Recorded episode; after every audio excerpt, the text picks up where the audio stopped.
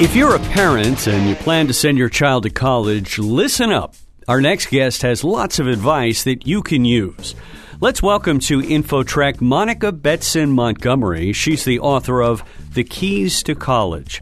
Well, let's start here. At what age should a parent start preparing their child for college? As early as your child can walk. And what would that involve? I mean, even at that early age? You start exposing them immediately to the college campuses in your area, to walk the grounds, to be able to have lunch on campus, and for that to be another part of life for them.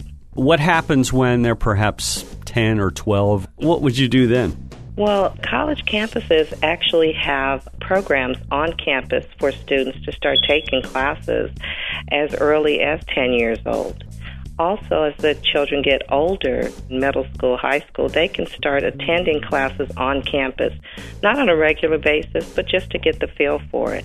Not only should they be on the campuses in their area and familiar with them, when the families go on vacation, they need to build that into the vacation for them to visit schools. We have so many different types of schools private schools, public schools, trade schools. And as our children get exposed to them and they know what it is their area of interest is, which they will come closer to in many cases as they get older, it's best for them to have the exposure. And they will then start to tell the parents, well, this is the campus I like. I like this kind of school. And the key is that the students will understand that college is only the 13th grade just like you're going to go through high school and finish the 12th grade, you're going to go on to the 13th grade.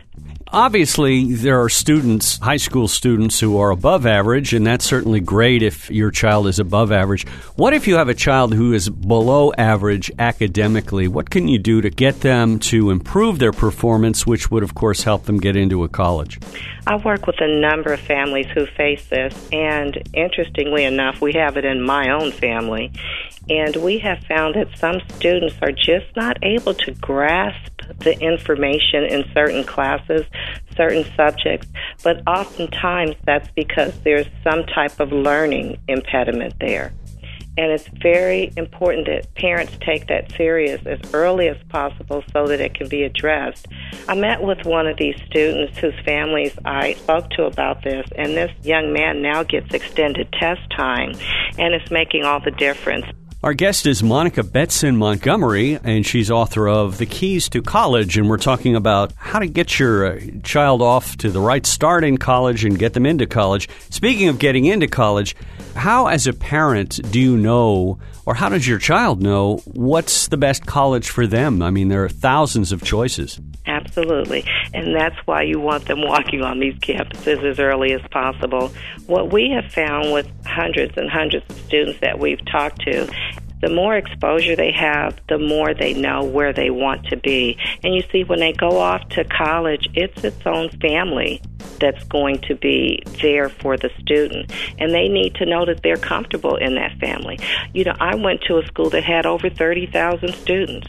My youngest son, he loves the big campus. My oldest son, he loves the big campus. But once they got exposed to a smaller campus, a private campus, it was like, wow.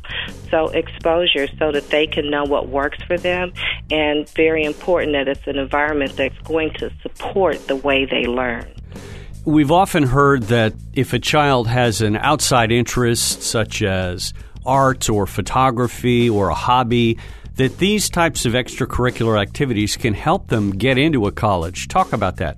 Yes, some schools, and you, the parents would have to check, the students would have to check, they will receive from these families these pieces of work from the student. I've seen students who have excelled in music to send in music tapes to the school, and it's made the difference. Most schools have what they call special talent, and when you send in that additional information, they're able to look at it and see. Now, keep in mind that while they're looking at that, they're also looking to see what type of status you've achieved nationally with that talent. In other words, what awards you've received where you've competed with other students throughout the country and in some cases throughout the world, but at least on a national level. Good advice. Monica Betson Montgomery, author of The Keys to College. Monica, thank you so much for joining us today on InfoTrack. Thank you very much.